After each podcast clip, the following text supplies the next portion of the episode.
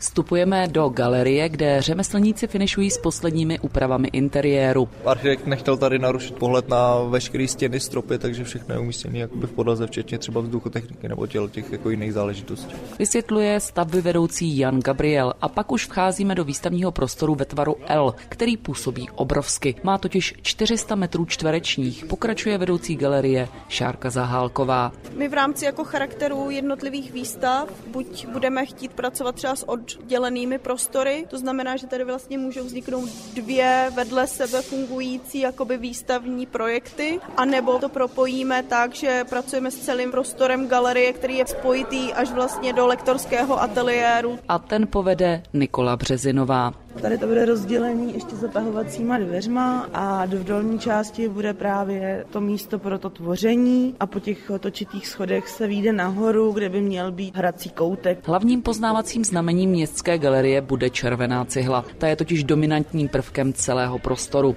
Galeristé si s tím budou muset poradit. Ty stěny nebudeme využívat na zavěšování nebo instalaci objektů, že to bude vlastně spíš o objektové tvorbě uvnitř, o jakýsi architektuře uvnitř architektury. Ne, že by to vlastně jako neumožňovaly ty stěny, ale samozřejmě jako cokoliv, co zavěsíte, tak najednou jakoby ta pozornost je roztříštěná už toho diváka nebo toho, kdo sleduje vlastně to dílo. A pak jinak samozřejmě s tím můžeme pracovat s ohledem na vlastně práci s nějakou paneláží a nějakou vnitřní právě architekturou.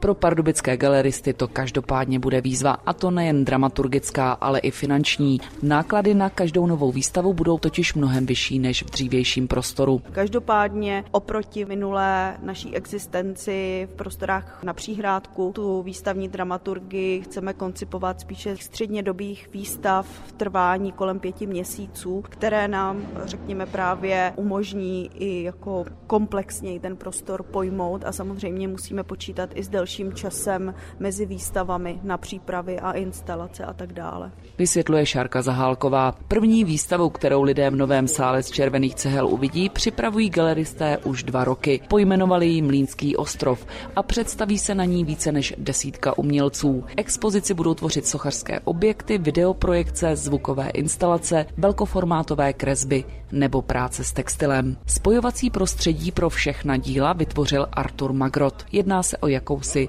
pohyblivou podlahu. Když návštěvník vstoupí na Mlýnský ostrov, tak bude udivený a postupně, když se bude procházet tím prostorem, tak zjistí, že nějaké části se jemně propadají, ale opravdu velice jemně, není to nebezpečné. Nelekneme se. Ne, ne, ne. A nějaký jsou, jsou pevní, takže opravdu tam jde jenom o to, jako v tu koncentraci, kterou jinak máme v běžném životě nastavenou na nějaký stupeň úrovně, tak tady by se měla jemně, jemně přeladit a měla, měl by si člověk začít víc dávat pozor a zpřítomňovat se a, a koncentrovat. A my jsme teď došli k proskleným oknům, která se dají roztáhnout a propojit galerii s venkovním prostorem. Tady budeme vlastně mít na nějaký období přednáškový, především sál nebo setkávací prostor, který se může skutečně otevřít směrem do toho náměstí, které je před galerií. Pro návštěvníky bude k dispozici i terasa. Můžete na ní vyjít po obrovském betonovém schodišti. To vytvořilo jakýsi amfiteátr pro pořádání nejrůznějších kulturních akcí. Kopíruje ho i další schodiště, které je zvedací